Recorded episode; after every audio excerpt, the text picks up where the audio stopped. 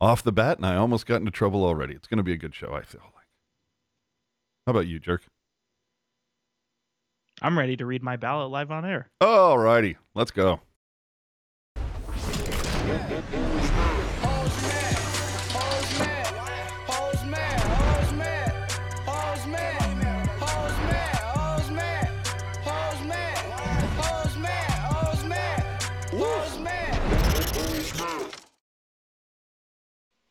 So, how do we feel about that intro That there? Was awesome. That was just for you, sir. That was the I like that might have been the coolest thing I've ever seen. Ah, as as much as much as I love our theme song for this week only, I'm more than happy to to put it on pause. nice. Welcome back to the unedited, unfiltered, uncensored, commercial-free Sharks podcast. It is the Pucknologist here on Teal Town, USA, or as I guess what we're calling it, the Erik Karlsson Show Part Two. This time around, we got three games for you coming from home. But first, remember, as always, if you're new to the podcast, remember to subscribe, follow us on social media, and if you'd like to join in the chat, make sure to subscribe. Thank you, bots, for ruining some of the last few podcasts. So now it's like, no, we got to make sure you're subscribed here. And how great would that be if all those bots subscribe to us? You can help support the content we deliver, keep us commercial free using the super chat option during live shows or by using Venmo, which you can find us at Teal Town USA. Remember, your donations keeps the cast free of silly commercials. We like that. If you're not watching live on YouTube, make sure to add your take in the comments section of this video. And while you're there, hey, give it a thumbs up. And as always, not here to change your mind, people, only to offer our thoughts. And yes, we're going to be giving away a lunchbox a little bit later in the show. I might try to change your mind. All right. Well, hashtag tank together. Dude, you know things are bad when the bad boys bail bonds people aren't behind the Sharks bench. No kidding. Dude, what was the last time you saw that neon shirt? I, I don't want to say when the last time I saw them was because I fig- I think it might uh, make some people feel a certain way. All right. You know, uh, there's there's a there's a certain uh, we'll just say there's a certain playoff game that I saw them in their seats for. Oh, crap. Let's not. Uh, instead, let's get into the week of Sharks hockey. We had three games this week. The Sharks went over, over, and 3. Awful. Two against the Ducks. They crowbarred one against the Panthers in there. And so 14 games in, we're sitting at a 3 8 and 3 record with nine points. Currently last in the Pacific. Uh, however, Anaheim, eh, they're, they're in the thick of it right now. That could change, but 31st out of 32 in the league by points percentage. And you have to think that, uh, I mean, who thought that Columbus was going to be like the early leader to the basement? With Johnny Uh, Gaudreau and all of that. Yeah, you thought you thought maybe that they would. You thought maybe they'd take a step in the right direction, but I kind of feel like the Eastern Conference as a whole is better, and so you know somebody's got to be on the outside, right? Dude, who saw New Jersey here? Who saw Pittsburgh here right now? This is a, really weird start. I can't wait to kind of get the 30,000 foot view once we get a quarter way into the season. But yikes. Uh, let's see. The first game, it's a 6 5 shootout. And uh, look, EK, uh, dude, I mean, you're wearing it on the shirt, man. Mm-hmm. uh, continues to be the player that I've been waiting forever for. Uh, I gotta say, dude, he's coming through. Uh, first career hat track, uh, hat trick, and then you got Meier's stepping up this week. I mean, Chief falls down, gets back up, and scores on the power play, and has had a lot of luck this week. I mean, Silverberg scores scores a uh, scores a goal for him. It's I don't know. It's uh, oh. And Jerk called it. If you remember last week, I asked, I said, who's going to score next, Hertl or Meier? And Jerk was just like, uh, yeah, watch this. did the uh, my question is did the uh, did the intern get the clip, or do we have to just have people trust us that I said it? Oh, let me see. Steven! I wouldn't be surprised if Timo Meier got two goals before Hertl's next goal. Hey now. Well, and they played the Ducks two out of the next three games, so Holla. boom. Hmm. Boom. Interesting. Interesting development. Called it. Called it. uh, anything else you can take away from this Anaheim game before we get to some clips? Uh, I'm, I'm, I I'm sure you you want to say something about putting Labanc out second in the shootout, or Well- at all. I mean, I'm kind of of the sort of opinion that if you have a good player who's maybe they're in a funk, uh, you know, you want to keep them in a good position to uh, get out of that funk. You know, put them with good players, put them in the right situations, and all that kind of stuff. But when when you've done, I mean, yeah, he's had some good shifts, but you haven't been on the score sheet in forever, and we're supposed to just believe that you're going to get a goal in the shootout. Like, obviously, he has the skill to do so, as we saw in the second Anaheim game. But I would much rather put somebody who has scored a goal within the last few days in the shootout, just you know, for the obvious reasons. Um, it, I mean, at least he ended up coming through, right? But they lost, so ultimately, it doesn't really matter. Yeah. Uh, let me hit a couple things in the chat real quick. Sharks last. Uh, any info on Ferraro? Not that I've heard. Yeah, no, nothing. And since uh, they they basically had today off and tomorrow off, probably won't hear anything until their uh, practice on Tuesday. But I was gonna say they don't they don't play again till Thursday, so I have to imagine with how much travel they've done, we're gonna hear a whole lot of nothing probably until Tuesday at the earliest. yeah, a Big Bird coming in hot. Ek pl- finally playing like we've been paying him to play, and everybody's licking his crack. Hey, you know what? Uh, You gotta Dude, w- when you when you put up as many points as Karlsson has in the last two weeks, uh, dude, I think you deserve a good tongue lashing. well, and not only that, not only that, but uh, we kind of talked about it last week as well, where the offense has obviously been there for Erik Karlsson. I mean, 19 points in 14 games, he got 10 goals. Just incredible offensive stats. Uh, but it, it's so much more than that too. You know, we talked about uh, he's blocked. He's blocking more shots. He's he's still not hitting as much as I would like him to, but he's hitting more. Um, he's severely limited the amount of give his takeaway to giveaway ratio. He's he's lowered that. Um, it, it's been a complete. I don't want to you know put the cart before the horse here, but it's been a complete 180 in his all around game, not even just the offense. Do you put any of this on Quinn, or is this just Karlsson finally being 100% healthy? It's probably, I mean, honestly, it's probably a little bit of both. I mean, I think obviously the health is the biggest factor here. I mean, if, if we, how many years have we been saying it? Like, if you're not 100%, don't play. And finally, he seems to be 100%. And so, just the, when you watch him on the ice, he, like, he's noticeably crisper, faster, smoother, all that good stuff.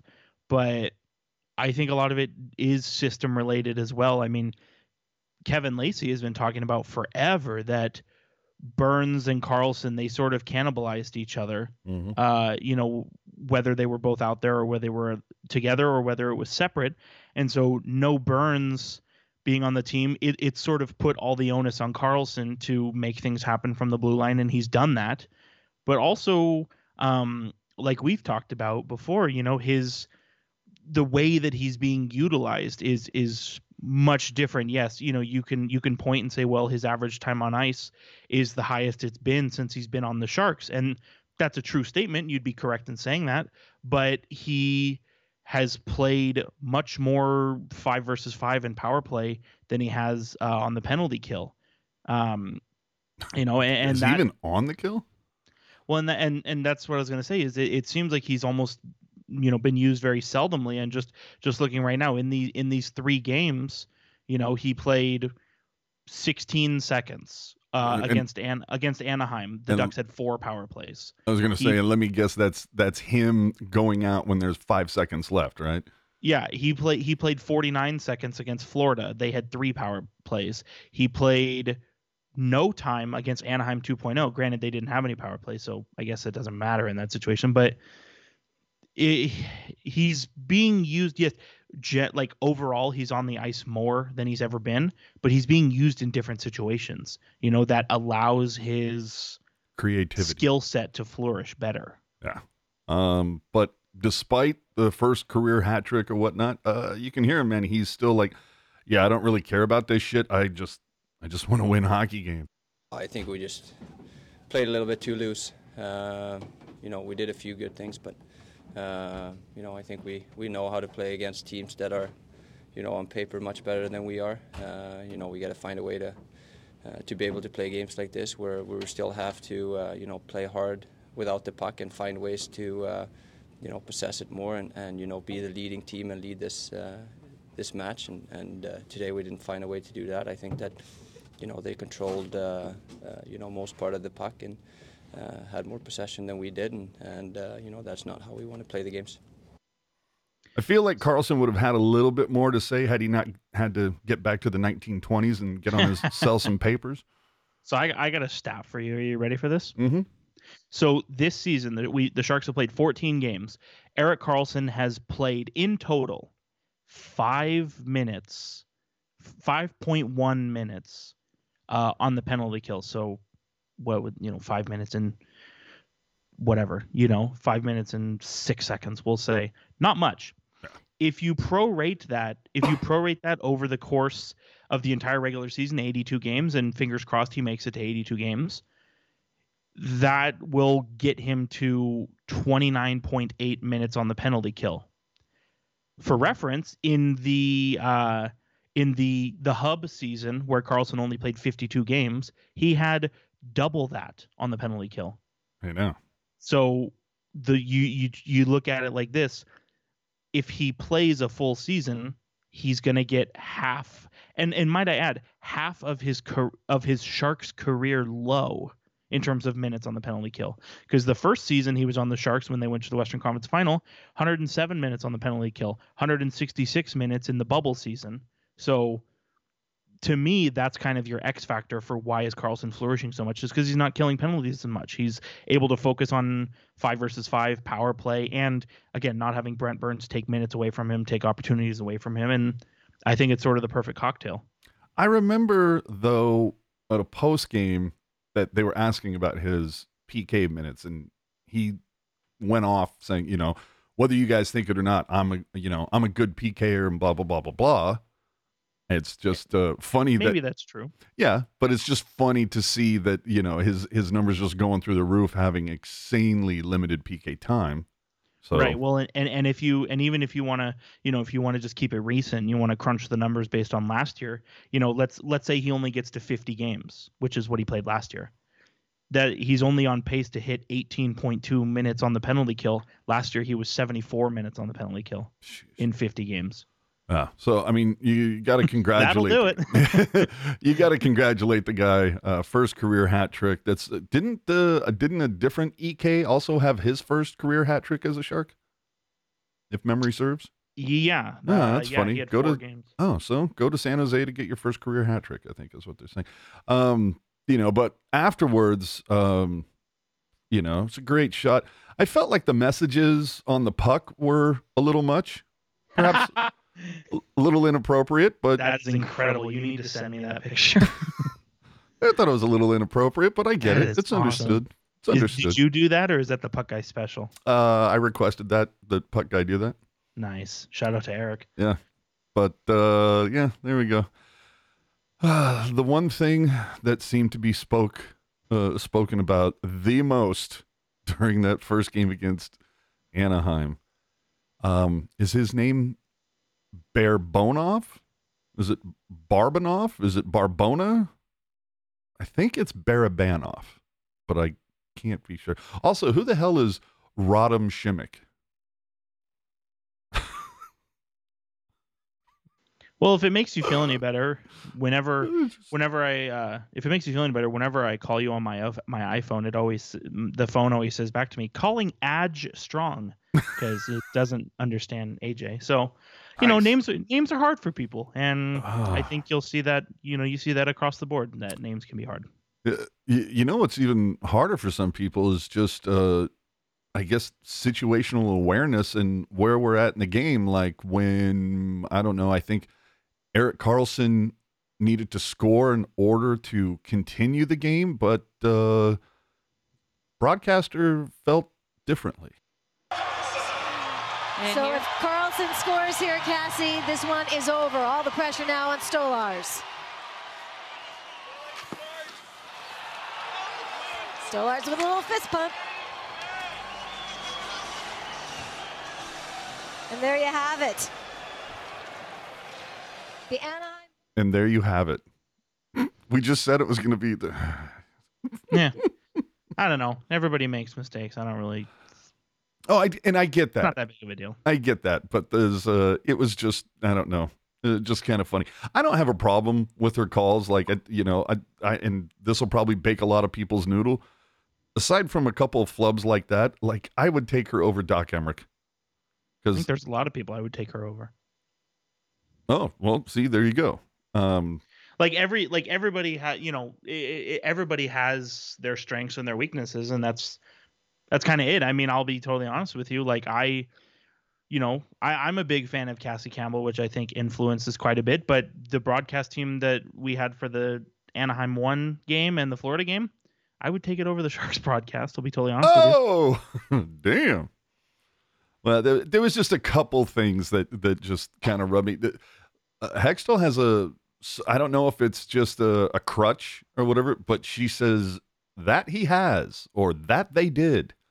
There's a lot of that for some reason. I'm not sure why. But the thing that really gets me is that her inflection, the way she calls a game, I swear to God, dude, it sounds like she's on a local station in the morning, talk, you know, like, we'll see some morning precipitation leading into a breezy afternoon for your drive home. And now here's Dan Davidson with your sports. Dan? Like, there's, I don't know, there's a very kind of local morning news affect to her, uh, to her delivery. But I don't know. I, again, I don't think she's uh, n- worth the vitriol she receives. I don't think she's nearly that bad, but uh, hey, we can all use reps. It's all good. Um, there was a little historic note for this Anaheim game. It was the lowest attended Sharks game in Sharks history. Huge. Huge. Beating a game versus the Sabres back on November 2nd, 2021 by one. And there was also some uh, some interesting horn blasts over like the I don't know who's running the horn at SAP, but the, was it Tampa? The Tampa scored and they accidentally blew. It was yeah. and then it used to be for the longest time there'd at least be two horn blasts when the Sharks score. And now it seems like there's just one. I guess we're saving energy. Is that what it is? I don't know. Whatever. Yeah, I don't know. I you know, truthfully, I actually haven't noticed. All right. Well, um, another good thing for that game, uh, the Sharks, or at least on this week, Sharks power play is starting to come alive. That's nice. One for three against Anaheim, one for two against Florida, but that was a, uh, you know, you had a five minute power play for Florida, and Meier's goal was five on three. So you would hope that they would score in there. Um, Florida, Reimer comes back into that. Now, you know, Kahkonen, I. I, I don't know. Where do you, where do you hang it on him? Because Kahkonen how how responsible is he for the first Anaheim 1.0 loss when you you know allow five goals? And I right. thought I thought he was absolute garbage in the shootout. Like Zegras and Terry were just like excuse me while I just tuck this behind you. I don't know. How much do you hang on Kahkonen it's hard to say because like pretty much since he's been uh, since he's been on the Sharks, he's he's put up really good goaltending that has been for nothing because the Sharks have not been able to help him out. Obviously, you know, you pointed to the Anaheim the Anaheim 1.0 game where you know you you think you usually five goals is enough to win. Um, but I, I don't know. I still just because of like the skill that he has, obviously, and and kind of the hand that he's been dealt. Like I still try to give him the benefit of the doubt because the really the only difference that I've noticed between his game and Reimer's game has been, you know, Reimer's ability to like make a spectacular save now and again, but in terms of the goals they allow, I haven't really noticed a stark sort of contrast one way or the other. Well, Reimer got the, I mean, after kind of a not total ping ponging, but a little bit of off and on. Now it's Reimer two two straight. Wouldn't surprise me if Reimer goes against St. Louis as the Sharks. See, I I disagree. I think Kahkonen will go. oh yeah, actually yeah, because St. Louis has fallen off a fucking cliff. I think you're completely correct. Well, not only that, but with Ka- like Kahkonen, for all intents and purposes, Kahkonen is the goalie of the future. Like you're not you're not doing yourself any favors by punishing him for hmm. a loss, especially when like we've talked about all year, the Sharks are going to lose more than they win. And you know, we talked about all summer and and into the season, we talked, you know, just give like let Kahkonen play consistently, regularly, regardless of the outcome. The Sharks are a bad team, no matter how you slice it. Just play Kahkonen. He's your goalie of the future. Get him reps. Get him as the number one. And is just be, is he the goalie of the future? I would say so. well, I don't know. Well, I know that Quinn said, you know, once it, it's just whoever stops the puck more is going to start more. Right now, that seems to be Reimer. Yeah, but eventually, you know, once once the playoff picture becomes crystal clear, you know that's going to change. Yeah. Um. And and I look forward to the Kahkonen and Dell tandem after the trade deadline. Absolutely. I, I'm hoping for that. Uh, what what what's going on with Svechnikov? That was, that was my guy, like a week or so ago when we were doing Heroes of the Week, and then he, he gets scratched. Like he went from the top line to being scratched. he was brutal against Anaheim 1.0. Like he got yanked off that line because he was so brutal. And you know, I, I will admit he has he's outperformed my expectations for him. And I know you're gonna scratch your head when you look and see that he has two goals. But yes, he outperformed my expectation for him. So I get what you're saying, but like just looking, I I would still rather have Noah Gregor in the lineup over him. I know Mhm. Lindblom has Lindblom's been brutal. He's probably been one of the worst. Like in terms of expectations, he's probably been one of the worst forwards on the team. I still would rather have him in the lineup over Svechnikov, but again, the bottom six for the Sharks has been incredibly fluid. So if Svechnikov can get back in against the Blues, okay, like you know what I mean. Well, do you think uh, Quinn has finally kind of like dialed in his top line that it's going to be Hertl, Meier, and Labanc for the foreseeable future? I mean, eh, you know, the way they were buzzing against Anaheim on Saturday, I I don't have any issue with that. You know, and and even if you want to take it a step further, you know, I thought Couture and Barabanov as a duo have looked really good. I wish that the Nieto third guy was- on that line. I wish that it was. I mean, literally anybody, Svechnikov right? for Nieto. I mean, on it, sure, I would put Svechnikov there. Svechnikov has scored a goal that actually looks like a goal scorer. Like, you know, eh, but I like, I would put anybody there. I would put Lindblom there. I would put Kunin there. I would put Noah Gregor there. Like, I. I'd put Jonah Gadjovich there. Let's be totally honest, and that's not meant to be a slight on Ga- on say, oh yeah, even Gadjovich, because I've actually thought Gadjovich has played really well this season, but it's just like and I hate to say this because I'm sure Matt Nieto is a swell guy, but it him getting traded away cannot come soon enough. Jesus, tell me how you really feel. I mean, well, because we t- you dude, episode 1 of the season, you said you said we know the Sharks are going to lose more than they win. I just want to see excitement. I want to see positive steps in the right direction. And a UFA penalty killing fourth line winger that has mannequin hands that's not exciting. That's not building for the future. Like again, the the however many the four or five players that I listed off, you know, the guys who are going to be here after this year, put them up there. And PJ coming in hot. Meanwhile, Adin Hill's 5 and 0, 2.17 goals against 925 save percentage. So so what you're saying then is Is a, a, when- a goalie that has a much better team in front of him puts up better numbers? I was going to say the a goalie playing behind the best team in the league has good numbers. You don't say. Oh, anything else about the Florida game? Uh, I was, even though they ended up losing, I was very pleased to see the way the Sharks were able to battle back against a really good team. Yes, clawed back, but once again, which seems to be a ongoing theme over the last, oh, I don't know, 2023 season, Mm-hmm. 22 23 season, is that the Sharks can claw back, but they can't hold that damn lead, which takes me to Anaheim 2.0, where they allowed two goals in the last four minutes. Like all you had to do was just hold on to that lead, and then you make some brain farts and like figure out how to hold a lead, boys. And- yeah, it's even if you're like, even if you're gonna lose, like, don't do it after you were ahead. That's what I'm saying. And you you were you played disciplined enough that you didn't even get called for a penalty. Well, and and and as you alluded to, like the top line, the top line was buzzing. All three of them had three points. You know, your your number one defenseman looked really good. He got another assist. Um, And you got 52 shots on goal. that too. I mean, the like, and, and even you know, Luke Kunin. I I I'm he's been he's been very meh lately, but I still am optimistic for him. He got a goal on the power play. That's awesome.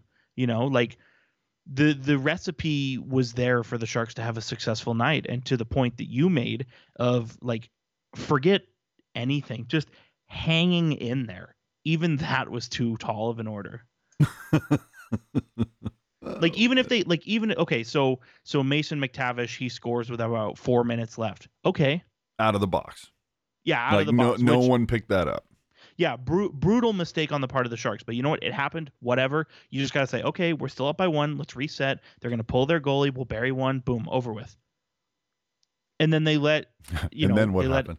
well, and then they let Adam Henrique come in, and and you know it's like the the narratives, you know, and and this is something that we've kind of, or at least I've been tracking. You know, so Adam Henrique, you know, he gets the game tying goal in Anaheim 1.0. He got uh, he had a goal. He had two goals actually uh, in Anaheim 1.0. Like all of his goals this season have been against the Sharks.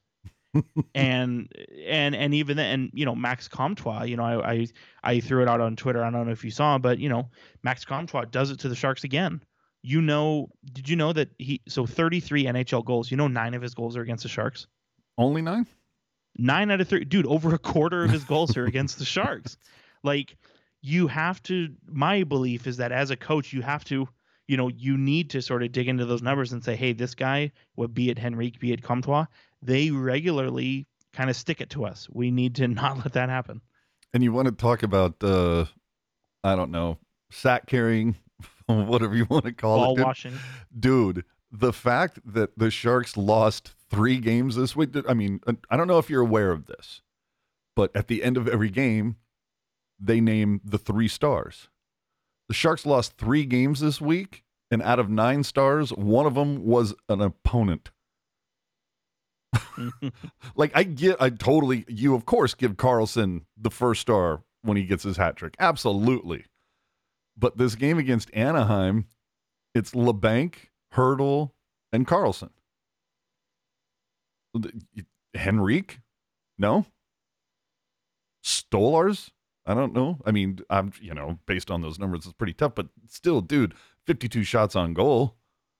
That's what I was gonna say. Like, yeah, okay, so I just He don't get in- it, man. Three three sharks in a losing effort for the three stars. I'm like, sure, home, but it reminds me of Vegas. I remember there was a couple times with Vegas where uh, you know s somebody threw like a goalie would shut out Vegas, and that goalie would still be the third star.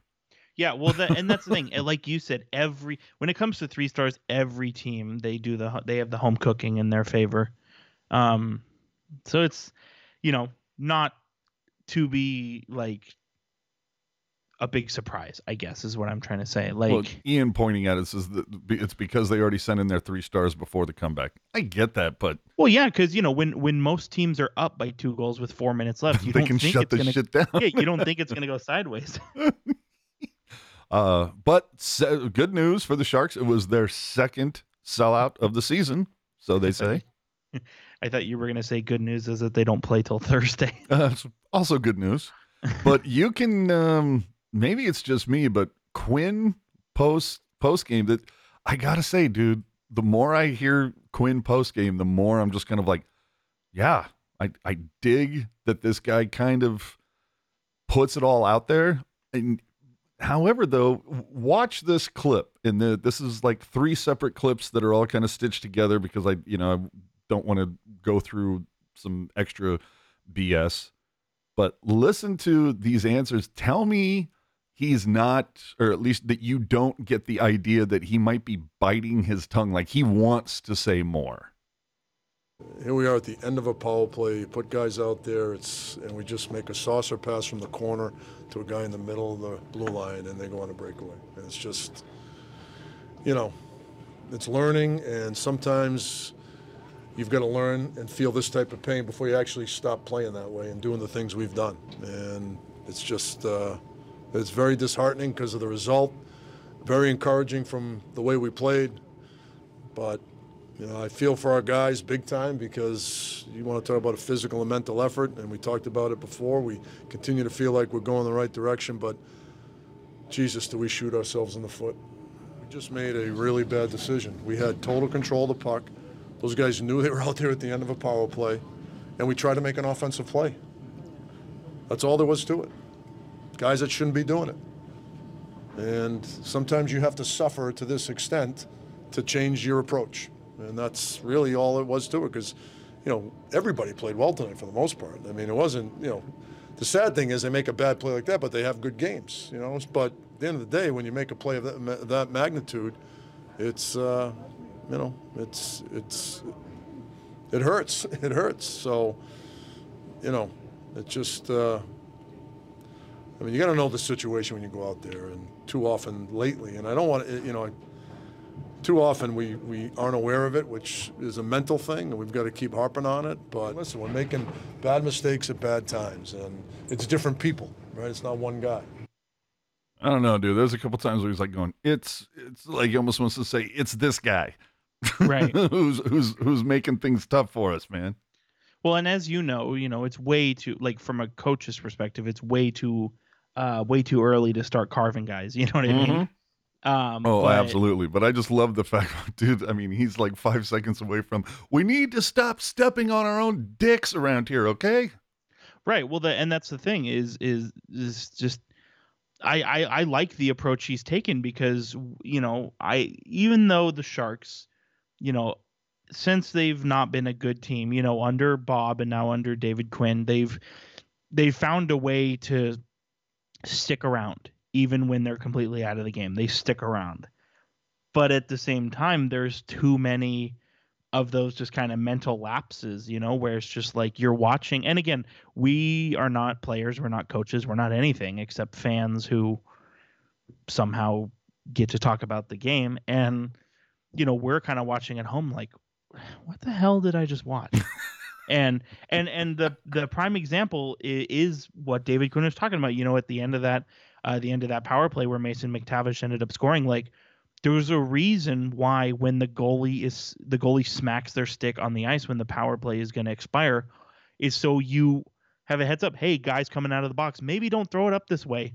And then not only that, I thought you know just the personnel that are out there like that was a pass i believe it was i want to say it was from nieto to to lawrence and then obviously skipped over lawrence stick and went straight to mason mctavish but like at the end of a power play when you know the guy's coming out of the box and you're not really the guys looked at for offense i don't know that i'd be trying the quick snap pass up to the top you know what i mean But to, a- again, it's it's the idea of just play simple.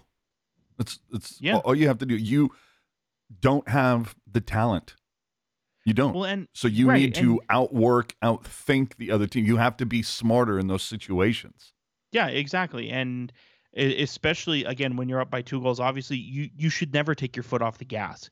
But when you're up by two goals and it's the end of the game, like you know Drew Remenda said, the situational awareness, you know, knowing how much time is left and knowing what's going on, you need to know, hey, we're up by two, the game's almost over. We cannot do anything dumb, and that's what happened. Can't get Quinn his 100th NHL win yet. Sad. And Ugh. and here's the thing, like Quinn, you know, I know people are the, there's been conversation of oh, i- is Quinn a transitional coach? You know what I mean? Just because of Ryan Warsofsky being on the bench, you know, Mm. and Solid. so people people have asked that question. Um, but regardless, here's the thing: like with David Quinn, you know, his contract, uh, it's for three years, so this year and two after. He's not going anywhere. Like you don't like. He's seeing it all the way through. So like he's just going to say whatever he needs to say and you know what if and again i'm not i'm not saying that this any of this is true this is all hypothetical but let's just say you know let's just say nick bonino comes out and is like man you know what i'm really tired of hearing nick uh, david quinn talk well you're going to be gone at the end of the year so it doesn't matter True that. and it, and it's very much you know not to say that this is an idea that has permeated the sharks locker room at all but quinn is going to be here for at least three years like so get on board or get out you know what i mean mm-hmm.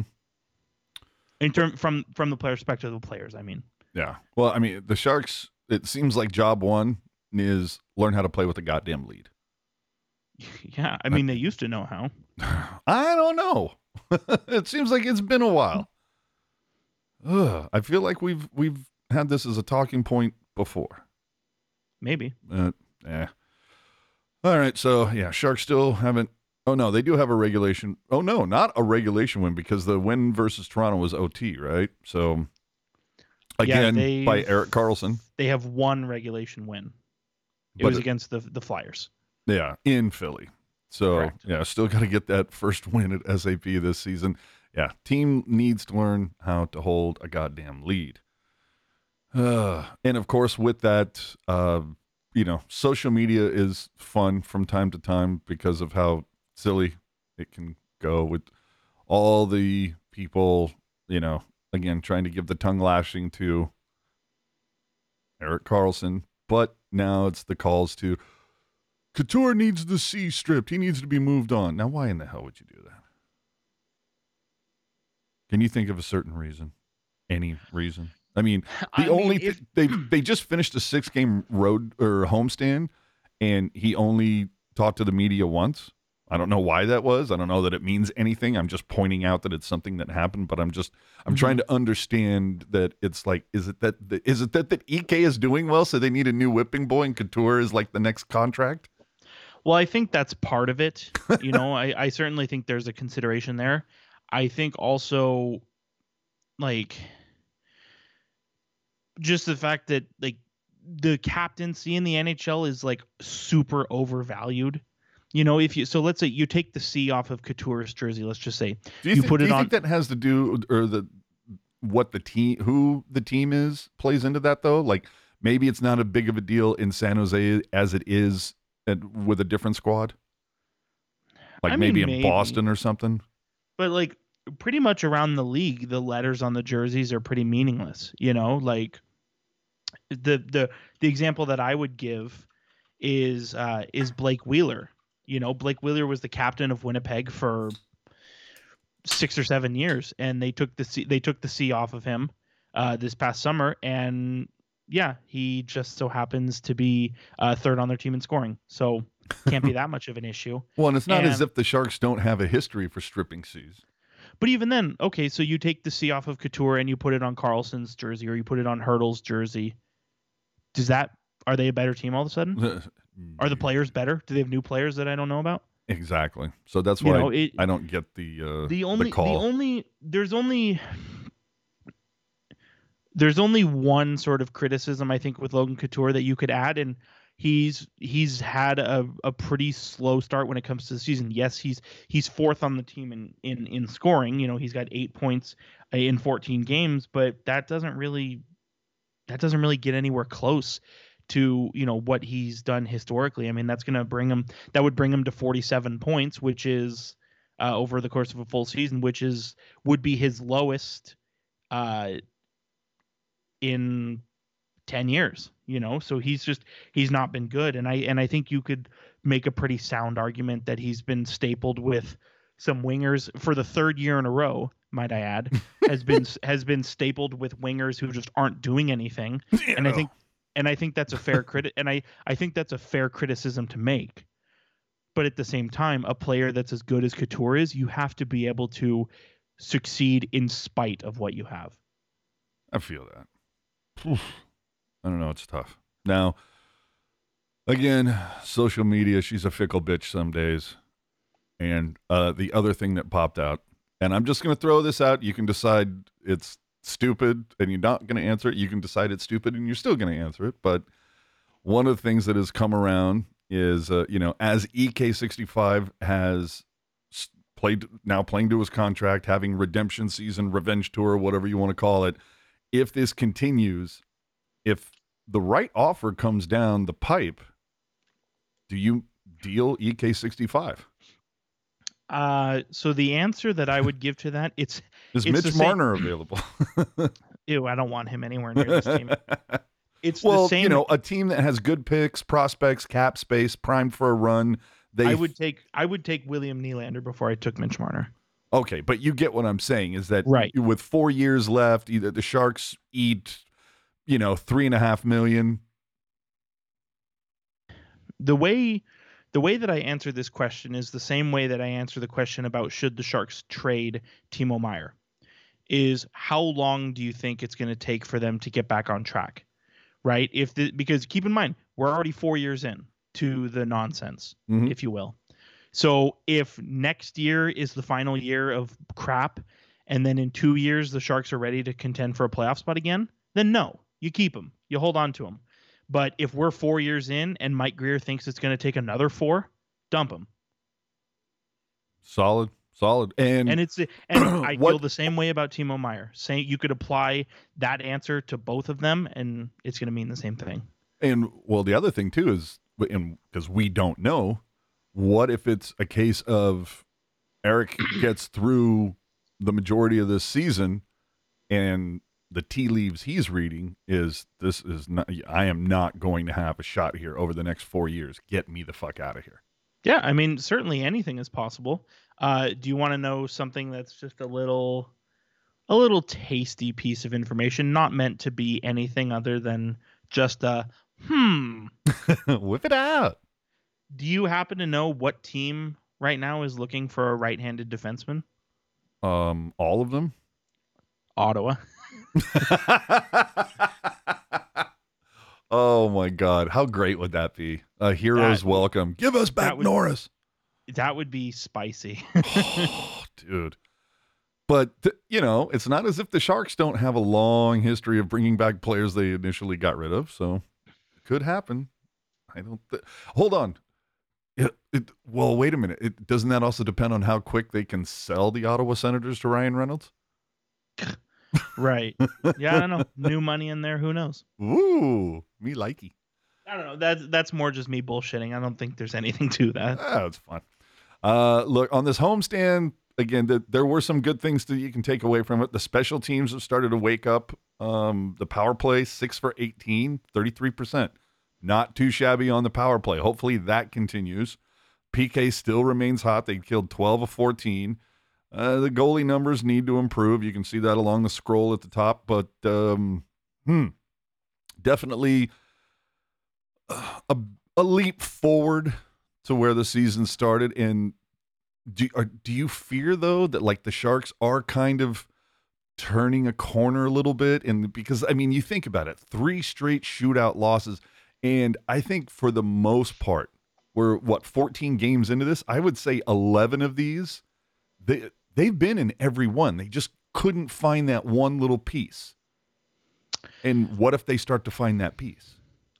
Yeah, I mean it's it is something to think about, but at the same time, I kind of feel like everybody has been sort of playing above their head a little bit. I mean, you can ask the questions, "Oh, what if, you know, what if the Sharks had another good defenseman beyond Erik Karlsson? What if the goalies were average? What if they had six top 6 forwards?" I mean, who knows, right? But I don't know. I just look at the fact that okay, 3 games in a row you scored you- so you scored five goals then you scored three goals then you scored four goals there are a lot of teams who will win all three of those games Mm-hmm. Well, and the Sharks had had the lead in all three of those games. right and so you know maybe maybe the sharks are in a position where they can you know they can stay in the fight a little bit longer maybe but at the end of the day this team is not going to go anywhere substantial until a grenade is thrown on this blue line and that's just a fact Dude, and how Like- do you solve that? I mean, especially, I mean, we saw what happened when, as soon as Ferraro goes down for any amount of time or missing Vlasic for a period. But even then, like I know like Ferraro, like and again, we we love Ferraro. He's a friend of the show, but like Erik Karlsson is in a league completely high up on his own. And like Ferraro has been decent, Vlasic's been decent, uh, Šimek? Shimek I thought has been decent, but you sort of need a guy who falls in between those two tiers, Mhm. and the Sharks don't have that. You need a And I think I for what is asked of Megna, I, I think yes, he's I forgot Megna. Yeah, Megna's I- been awesome. yeah, just you know, is is it- it seems as though uh who wasn't Šimek for a while, the Wookie whisperer, and it seems mm-hmm. like Megna has kind of filled that spot that Middleton had, where it's like he's the Karlsson whisperer a little bit. What if I told you Oh fuck, here we go. that That Matt Megna- Benning has just been traded. What if I told you that Megna is the only defenseman besides Karlsson that is plus? Sorry, the only regular defenseman besides Karlsson that is plus. Oh yeah, completely believe that. I mean, dude, that's just collateral damage there. well, that's yeah. I was gonna say it's like it, it's a pretty sweet setup to play with Erik Karlsson. I mean, how many how many second assists is Megna gonna get just by going D to D? You know what I mean? Mhm. like, but Dude, they I- don't care how, just how many. right and and and you know we we ripped on Megna last year, and I think rightfully so. Ripped on him. bit, little bit. but he's been really good this year. And now, if the Sharks are a Stanley Cup contender, do they want Megna and Karlsson as the top pair? I'm not totally sure about that, but there are worse setups to have. You know, Well, I mean, if, if if you could honestly like. If you could have a situation like Karlsson Megna, I think that's fine as a top pair. If you could have a situation where Vlasic and I think the big thing is Vlasic and Ferraro need to play separately for one. And for two, they both each need their own competent defense partner, maybe somebody who's a little bit more offensive. Um, and then you ride a Šimek as your seventh guy, and you know it's not perfect, but it's good. It's Well, decent. I mean, Šimek has this year and one more, right? Doesn't he have? Uh, or is it- that is correct information. so, uh, and just writing on what PJ48 is saying, uh, Šimek might actually be tradable at this point. I mean, if the point. if the Sharks are out of this, you know, Valentine's Day, like I'm not saying the E is right next to their name at that point, but if it's if all the writing is on the wall, I mean, we've talked about Reimer getting moved for something. We talked. Uh, you've talked at length about moving Nieto whenever something comes down the pipe. Uh, Šimek could be a potential piece if he continues to come along, and then maybe that opens up a spot for whether it's Merkley Merkley, or uh, Pulio. Who? I don't. I'm, I know I'm not pronouncing that right. Derek Pouliot. Oh, Pouliot. okay. See, I've heard the the ref the um, announcer thing that I have says Pulio. I believe it, Kevin or Ian will have to confirm this. I believe Derek Pouliot's on an AHL only deal. Oh, okay. Well, so fuck that guy. But Well, either like- way, there's some pieces. Hatakka. I was gonna say you could like just the way and you know it's November. Should we be talking about next year? I don't know, but y- you know, like Dude, I'm talking about next February. right, but you know, but you're gonna have, you know, you're gonna as we've talked about all along. You know, once the trade deadline comes and goes, I mean, you know, Herring, as you mentioned, Harrington, Nieto, Bonino, Harrington. you know, uh, just talking about guys who are gonna get traded. Mm. Um, oh, you know, absolutely. maybe maybe Gadjovich, maybe Svechnikov, maybe Gregor, maybe Timo Meier. Hopefully not. so the but- fire sale. Yeah, but you're gonna ha- Nudavara if he can freaking get healthy. Um, but Who?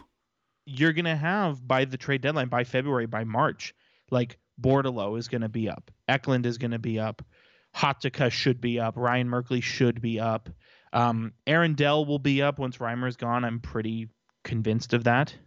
Mhm. Um, so you're gonna have guys who can come in there, and How much longer's on Gregor's?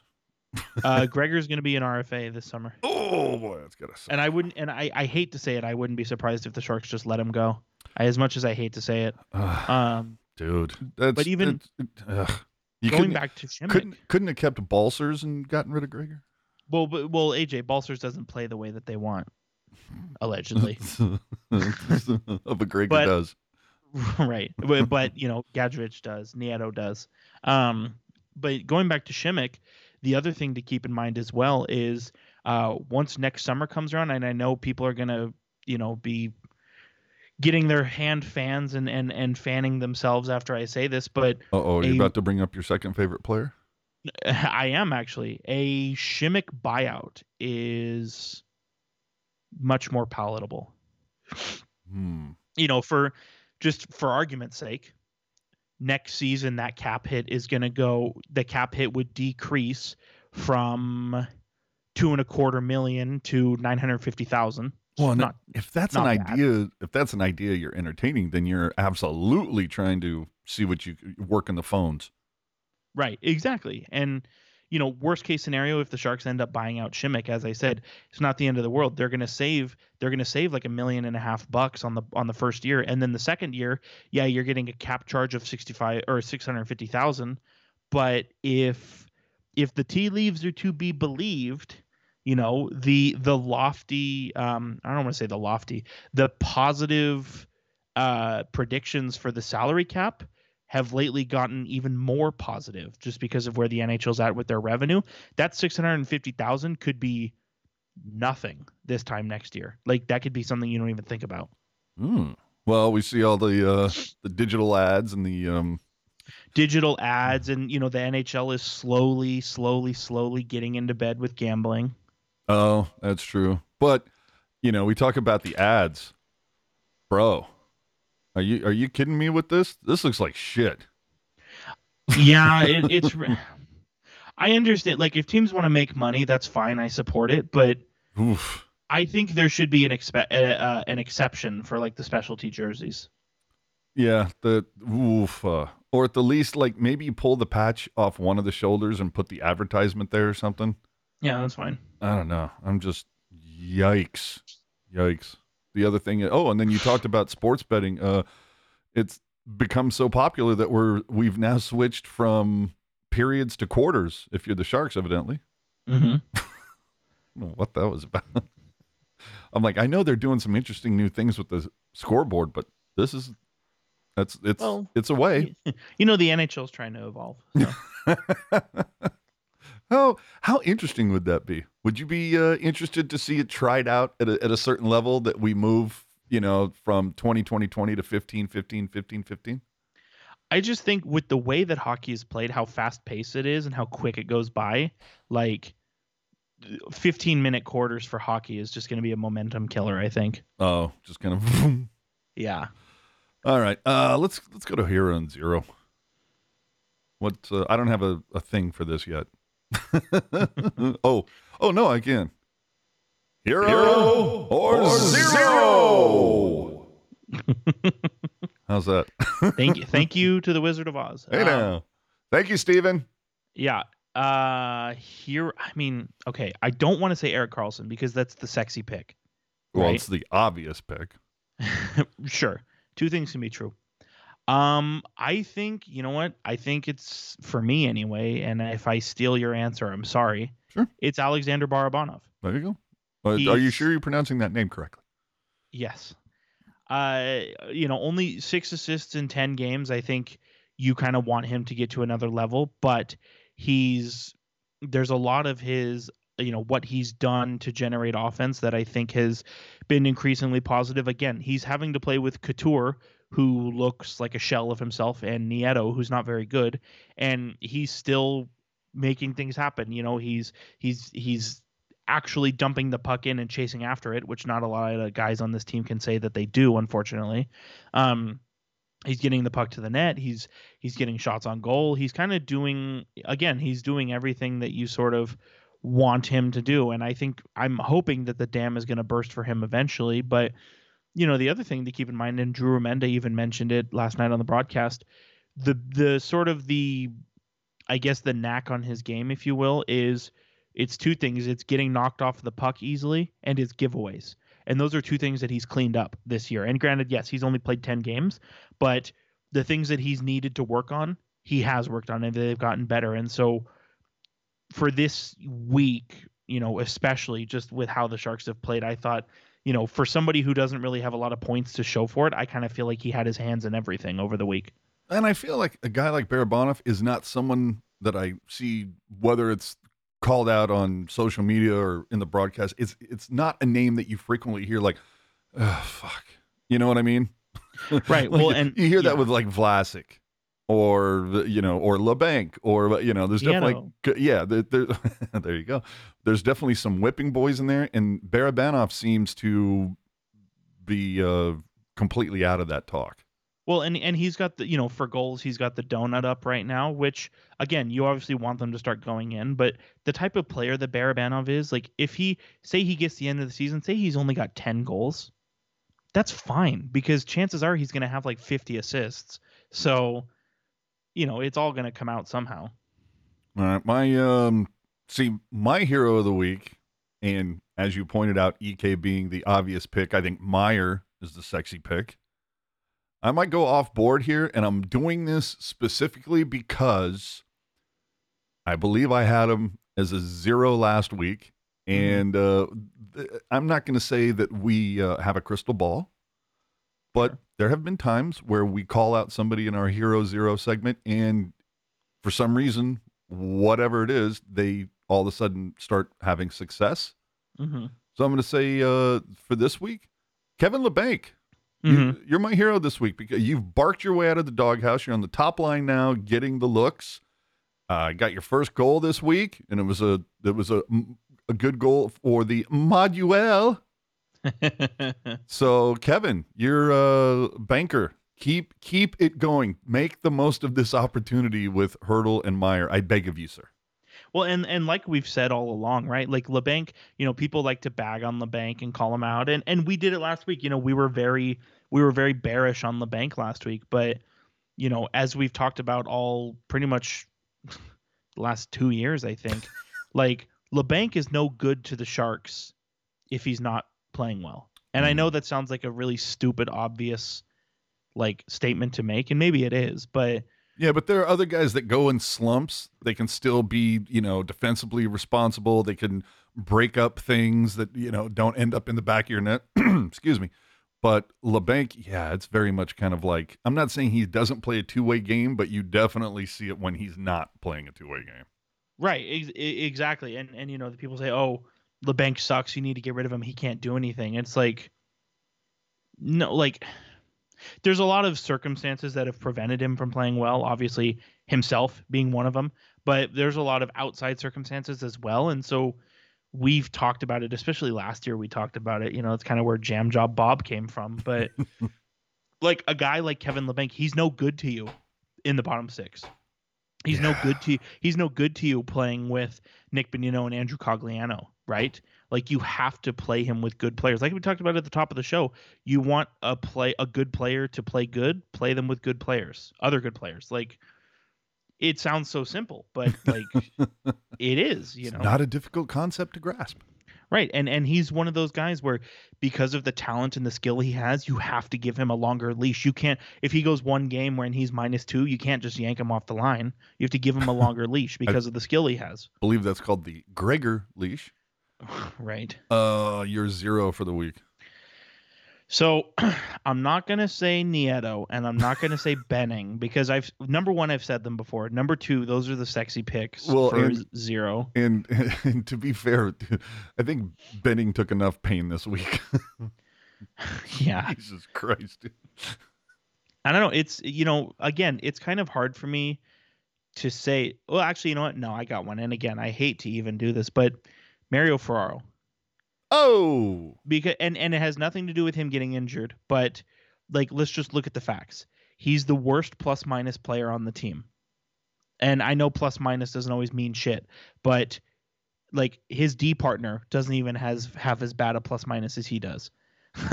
like and and not only that, but in his rookie year, I remember you know giving commendation for Ferraro because of the the way he was able to skate and push and and push uh, offensive players to the along the glass and and sort of stifle the chance that they're trying to create. I thought his rookie year he was really incredible uh, defensively, and this year I haven't seen it at all. At all, he's getting you know he's gotten walked multiple times. He doesn't have to, in my eyes, he doesn't have that same intensity in sort of pushing guys uh, over to the boards to sort of stifle their offensive uh, chance. You know, he's either getting walked or they're just shooting it right past him.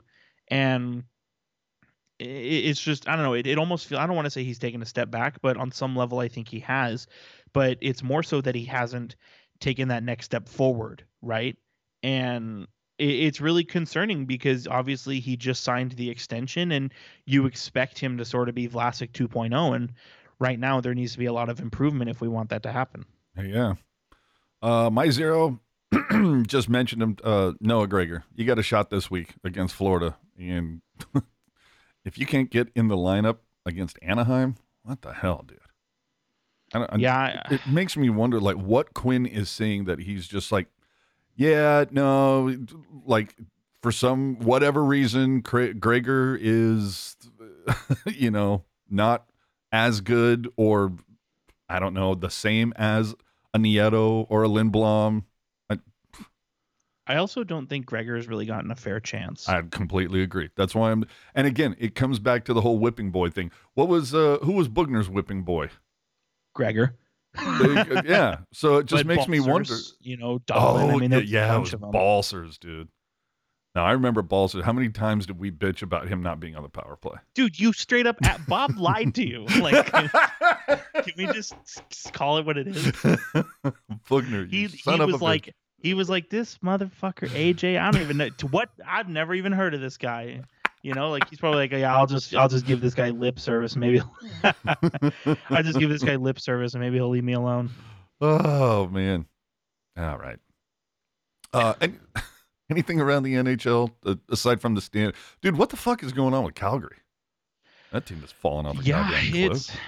I mean the the word kind of around the street has been that Huberdeau has not really played all that well to start the season. I mean, he's only you know coming off of 115 points last year, and he's only on pace for uh, he's only on pace for 41 this year. So that's not good. Um, Conversely, what the hell's going on with Seattle, dude? Four game Yeah. win streak. Dude, Martin Jones had a fucking shutout this week, dude. What the Yeah. hell is going on with the Kraken? it- honestly, I can't. Again, I can't really explain it. I mean, just they like we to, we kind of talked about it over the summer too. You know, they the Kraken they're they're pretty deep at forward. It- you know, the question was going to be can they can they outscore their defensive mistakes? And so far, it appears that they've been able to. But I don't know with with situations like that. I mean, remember Anaheim last year? Like they were like their defense was brutal, but they just scored so many goals that it didn't matter. And eventually they came back down to earth. I think with the Kraken, you're going to see the same thing. Oh man, dude, it's like, in what world do we live in that the Kraken are on a four-game win streak and St. Louis is on a six-game losing skid?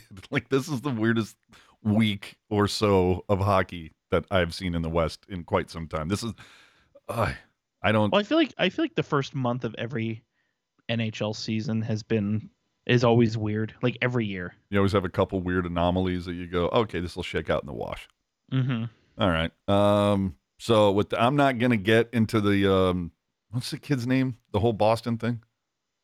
Yeah, if you want to, I mean, I I don't a, care. a, a handful a handful of Teal Town individuals have put their opinions on Twitter. If you're really interested, you can check them out there. Yeah, I'm not. I'm not diving into that crap. The uh, the offer was given. Two days later, it's rescinded, so it's already so you already you wanna, off my radar. You want to know a spicy piece of information here? Bring it on. So as we know, uh, Jonathan Dahlen, remember him?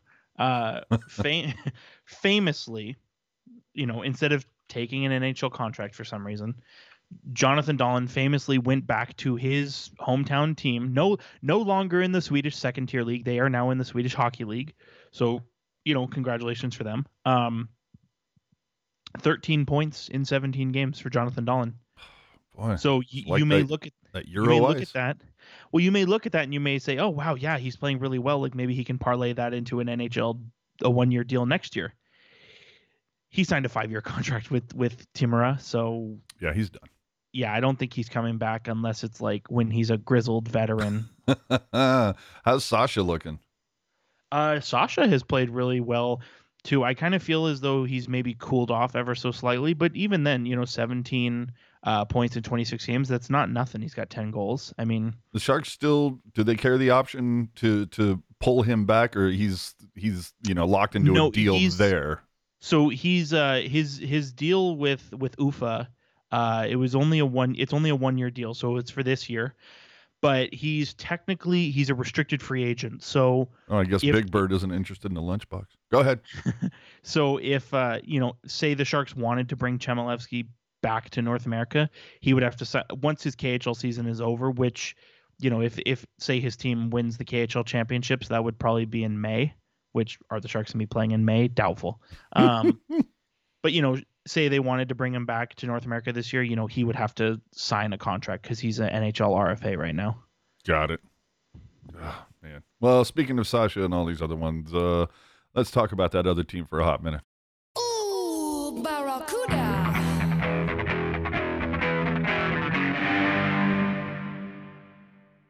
So the uh, the Cuda got fucking smoked earlier today in the only game that they've played this week. A very light week for them. One game in Calgary versus the Wranglers. They lost eight to two. Uh, I guess the good thing that you can take away from this is that Robins had two points, including a goal. Eklund got on the board. Ryan Merkley got on the board. So I guess you can say, well, there's that. But on the flip side, of course, is Aaron Dell got pulled. He got yanked. Uh, well, I guess we'll see what happens on Tuesday when the Cuda face the Wranglers again. If Makiniemi is going to start that one after, I don't know, Dell is still picking up the pieces. It's a heavy week for the Barracuda. They're going to play the Wranglers again on Tuesday. Then they return to Tech CU for a four game homestand, including one versus the Ontario Reign, who are doing well, and then a pair versus the Colorado Eagles. So since that hot 4 and 0 start, they have two regulation losses. I'm sorry, three regulation losses now and a shootout loss. Um and you can't even blame the Sharks for pillaging their cabinet. Like they, you know, nobody's been called up yet. So what what's going on with the Cuda? What how do you go from 4 and 0 to whew, Well, I, I think it's just are we, are know. ready to give McCarthy a pink slip? What's going on? No, I, I and, and obviously, you know, Ian and Kevin and Mark, they could speak to this much more than I could, but I think they did a couple days ago, right? yeah, they did. Uh, last Wednesday, the three of them they spoke about uh, the Barracuda, the prospects, all that kind of stuff. So it's on our YouTube if you want to check it out. Those three guys, they do good work, and you know, you definitely want to give that a look. I, what I would have to say is, I think the Pacific Division for the AHL, like I, I would say it's probably a really competitive decision division, Mhm. and so you're just, it's bound to happen, right? Where you're just going to see teams sort of up and down, and I, you know, the Silver Knights, I mean, are kind of the exception. They're really brutal, but you know, eight of the ten teams are either 500 or close to 500. So it's kind of been all over the place uh, for the Pacific Division in the AHL. But I think, I don't know, these kinds of things happen. I mean, if, you know, the Barracuda could just as easily go on a five game rip here and, and we're not even going to be thinking about this. You know what I mean? Mm-hmm. All right. Well, either way, look forward to that homestand. In fact, uh, if memory serves, that that game against Ontario, I will be there. Looking forward to it. It's fun, fun uh, atmosphere there at Tech CU. So more more people should check it out. God damn it. Oh, shall we move on to your favorite segment and mine? Tweet, Tweet of the week. Crap, that's, annoying. yeah, let's turn that off. All right, I put this up only because the NHL is is going. You know, the year of EK65 continues. The year, guys. It's been a couple weeks. Pump the brakes. Pump the brakes. That's all I'm saying. Uh, but one of our uh, favorite viewers goes by the name of. Say it with me now. Noel. Sent, out. sent in this video, dude. Check the check this out. T- Pay particular attention to the glove. This is a new way to make a glove save in hockey, evidently. Panther. Wir schauen nochmal auf diese Szene. Florian Vogel verliert seinen Fanghandschuh. Er legt ihn natürlich dann genau in die Mitte und die Scheibe Oh, nice.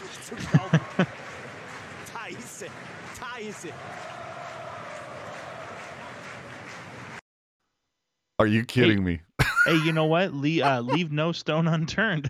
dude? That's the, I mean, that's just never going to happen again in my lifetime. But really, one of the coolest things. Uh, let's get to this lunchbox giveaway. They're uh, Do we have a jingle for this?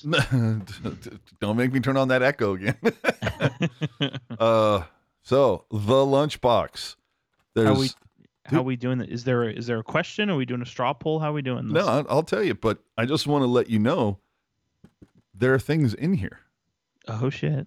dude. There, this it's it's not an empty lunchbox like mine is with the way Erik is playing, but there there are things in here. You can see there's a there's a Doug Wilson banner, there's a Barracuda towel, there's a holiday hurdle bobblehead.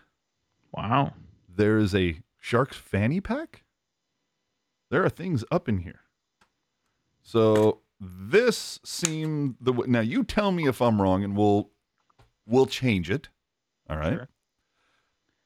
I figured the most uh, equal way to, to do it, you know, nobody can like get on YouTube or Wikipedia or whatever and try to look up shit.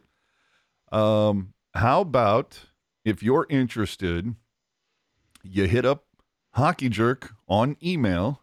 Oh no. Uh, yeah, because I love because he loves to create spreadsheets for this type of shit.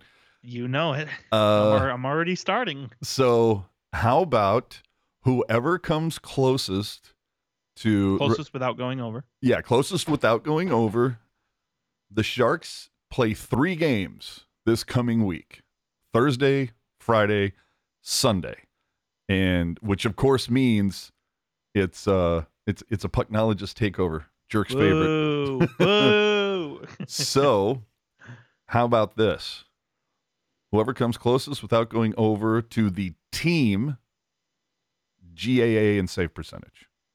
So I because we don't know if if Oh. Reimer's starting all three, we don't know if Kahkonen's starting all three, we don't know who. All, Interesting. all I'm looking for is the closest to the goals against average and save percentage. and you're talking compounded over the three games, right? Yes, over Okay. those three games, you know, because right now it says Reimer over well over this time, yeah, nine ten with a two eight eight, and Kahkonen eight seven eight with a three point six two goal, uh, uh, yeah, goals against. So there you go. And uh, should there be a tiebreaker or something in there? Um, well, uh, dude, the uh, the idea that somebody is, like we might have the same goals against average, but there's no way that's also going to be the same save percentage as well. yeah, or, maybe. or, or I should we just go with save percentage and then goals against is the tiebreaker? Um, hmm. Pro. Yeah, that's probably the best way to do it. All right then. Unless, like, unless you really want to get crazy and like, I I see, I, know. fe- I feel like this is already uh, bordering on psycho. I don't know. I mean, uh, if you want to get really crazy, you could have them pick like, oh, okay, so like, what's the, you know, and obviously you would have to get your answers in by Wednesday night or Thursday morning. But like, you, you know, what's the splits gonna be? Like, you know, three games. Who's getting the starts? Like, you know, is it Reimer, Kahkonen, See, Reimer? I, I think we'd have a lot of ties though. Well, that, yeah, okay, that's a good point. Yeah, that's why I'm saying I think it's uh yeah, just what is what is the collective save percentage and goals against average over the 3 games. Does that sound like a deal? So what email address do they need to hit you up at? Uh, it's going to be hockey, and this is all one word hockey jerk 10 at gmail.com. Please, you can you don't have to give me your government name. You can give me a bullshit alias if you really want to. But if you win, we have to I'm send it to gonna- somebody. I'm going to email you back and let you know, hey, you won. So you but don't be asleep at the wheel, or we're going to go to the next person. yeah. And oh, I should also Get put a ent- sorry, get your entries in by Thursday. Puck drop, we'll say. yeah. Um or by pregame. Sure. Uh, the one caveat I hate to do this to you, but it's the world we live in. You have to live in the 48 US. If now, if you're outside of there, if you're in Canada, if you're one of our friends in Europe or Australia, because we see the uh, the metrics, we know we have some friends uh, that are outside the US 48. If you want to, if you win, we will give you the, and you're outside the US 48. If you win, we will give you the option to cover the freight, and I'll send it to you. There you go. And just just so we're clear again, So save percentage is the contest. Goals against average is the tiebreaker. Sure. Okay. I feel like save percentage is easier to Yep. guess. Yeah. That's why. That's why I went that way. So there you go. And like I said, this lunchbox uh, box has a lot of fun little giddy, goodies in it. And that's not to say that there's not something else that might get put into it before it leaves. I'm just saying. There's a, we we have coasters for Christ's sakes. Well, and and again, not you know, not to you know, not to not to pee in your sink or anything, but uh there I, I don't know about you, but I, you know, I'm finally after after three and a half months, I'm finally starting to organize my home office. And I'm realizing there's a lot of things I have that maybe it's not as important to me to keep as it once was. I know. So Oh, are we gonna do? Uh, are we gonna do like We the might. twelve shows of Christmas? Something like that or you know what depending on how much stuff i can unearth like we might be doing giveaways once a week Hell yeah! All right, so stick- another reason to come back sunday night at 7 p.m pacific Yeah, that's unless there's a takeover, which there is next week. So we're going to be on a little earlier. Boo. so hey you know what being on earlier i support it oh, being on later fuck you. we'll we'll we'll we'll, we'll cross that bridge All right. So uh, the Sharks are going to start a four-game road trip this Thursday in St. Louis versus an ice cold. We're talking frigid Blue squad. They've lost six straight after starting out three and zero. They're at the bottom of the Central. Nobody saw that coming. Yes, this is the same division, by the way, that has Arizona going three and six right now. So basically the same record. uh, the next night they're going to face Joe Pavelski and the division-leading Dallas Stars, currently eight three and one. And then on Sunday, the Sharks will finish uh, at least the week, not the road trip, but the week for us against Minnesota, currently five five and one. Although that may have changed early. In fact, all these records may have changed since because I think I wrote them down yesterday, and I have no idea who played today. I was busy. So either way, you guessed it. It's a pucknologist takeover. What time does that Minnesota game start anyway? uh 3 p.m pacific Oh, holy crap! so I so that means we're going to be on about quarter to six. Is that about right? i was right? gonna say that leaves us a choice you know we start at 6 or No, we start when the game is over. 5:30 bitches well, I don't know, dude. They've been going to a shootout a lot lately. need to need to be in bed by a tight 8:30 ah, so tight. Love it. So yeah, we're gonna be on a little earlier than usual, and hey, Yep. come in and find out who uh, who won the uh, the lunch box full of goodies. And during that time, hey, remember to check out our post game casts every week. We got Landy, Puck Guy, Dana, Mark, Ian. Who knows who could show up at those things? I don't know, but it happens after every single Sharks game that is played. You can follow him at hockey underscore jerk. You can follow me at AJ underscore strong. Remember to leave your take in the comment section of this YouTube video if you were not able to join us live. And if you have anything you want Jerk and I to dive into, by all means, hit it in the chat or throw it in the comment section or hit us up on Twitter at Pucknologist. So, uh, famous last words, sir. Famous last words. I am opening my email right now, and we're going to see if anybody has already sent me something. no, they have not. You're all slackers. Oh, camper move, people. Yes. Okay. So, right now, if you're listening on delay, I'm sorry this isn't for you, but if you're listening live, uh, it is November 6th, uh, 2022, 8:18 p.m. You have, let me see, one, two, three, four. You've got about 92, 91, 92 hours. 90 What do, hours you, what do you got there? Numbers? to to email me your picks for the contest. And as soon as you know, as soon as I get your email, you'll be on the spreadsheet. You don't need to worry about it. Uh, Alex Beltran claims he just sent me an email. We're gonna get a little refresh. I don't see it. Um, you know, Eh, give it a minute. Eh, yeah. eh, uh, just a reminder: hockeyjerk10 at gmail.com. and check your spam. Spam catcher. Uh, I'm just saying. yes, but uh, Shoe shine. Hit rewind, buddy. We're giving away a lunchbox. Rewind it if you want to hear how to get it. A lunchbox plus some other goodies. Don't yeah, forget the goodies. yeah, all the goodies that are inside. but um yeah you know i'm gonna be checking and and we're gonna we're gonna reveal the contest um, on next week's show at some point. The contest winner, that is. Um, and again, depending on how many things I can unearth, we might do a, a, a 12 days of Pucknologists Christmas or you know holiday, whatever you whatever you celebrate. We don't judge. Um, you know, might be a weekly giveaway thing. Um, there's a lot of options. You know, the reasons to come back. All That's right. my long-winded version of saying that. I'm going to uh, throw this out. You can put it in the chat or put it in the comment section uh, if you weren't able to join us live. But uh, this is the thing I want to know. Because for the last two weeks, we've all been uh, just, I don't know, what, praying to the fountain of Erik Karlsson? He's killing it. Do you think Erik Karlsson will continue his current tear and he's finally back to form and he's going to challenge for that Norris? Or do you think this is an anomaly and he'll be back to the EK65 that Sharks fans have become accustomed to the previous three years? Leave it in the comment section. Let us know. Tell us right now in the chat. Jerk, what do you think? I, you know what, as we talked about earlier, you know his his ice time deployment uh, is a little bit different, which I think is in his favor. And to me, there's no reason. Yeah, yes, is is he gonna continue to average four points a game? I'm not totally convinced of that, but I think at the way like the way things are going right now, just in terms of his ice time, in terms of his health and deployment and all that kind of stuff, he's going to continue to.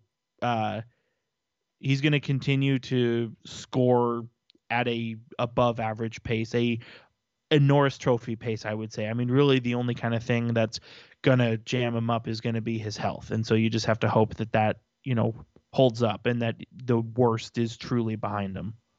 Uh, yeah, for me, it's the you know if he is he going to continue continue the tear or is he going to go back to form? Jerk, I have three words for you. I am unsure. Just saying. And now we There get go. some more more coming in from Jesse. Our thoughts on Noah Gregor. Did uh, did we like go back in time or something? What, what did we not talk about him 20 minutes ago? Where you at, buddy? Hey, you the great what? thing Uh, about these podcasts is that you can go back and listen to them from the beginning. It's awesome. So Yeah, I mean, you know what, it- and and that's the be like you said, you know, if you're late, you know, catch the replay on YouTube, uh, Apple Podcasts, hell yeah. Spotify, uh, SoundCloud for some reason. Uh, you know, there's options, but you know, to, Nothing to offer a quick to offer the you know the TLDR thought. Um, I really like the player. I don't think he's gotten a fair opportunity to show what he's got, but at the same time, the games he has played, he hasn't made a difference. Yeah. Do something, Gregor. Have to get the stick, start poking you with it. Remember to click like on this uh, video if you liked it. Click subscribe if you didn't. Remember to subscribe on YouTube, follow us on social media. And if you listen to the podcast on something like any of the apps that Jerk just named, whatever it is, help us out. Subscribe to that content, leave the review if possible. And you can find links to our social media podcast apps and more in the included show notes. And in fact, I think I'm going to have to drop in Hockey Jerk's email there. As hockey always. jerk hockey jerk 10 at gmail.com alex beltran's email has come through you do not get bonus points for being first but it shows that you are committed to winning the contest and we appreciate it you care is what we're saying and so we care about you. There you have it. Uh, you're buying that bullshit right? Of course. As always find everything on tealtownusa.com dude under 90 i'm impressed. I am impressed. Thank you so much for watching and listening. Whatever you're doing could be both. But thanks for hanging out with us this sunday. We'll see you next sunday following sharks versus wild so we're going to be on just a scotch earlier have a great end of your weekend and hey Tennessee and Kansas City are tied at 17 with 48 seconds left in the fourth quarter. So go enjoy that for a minute. See you next week.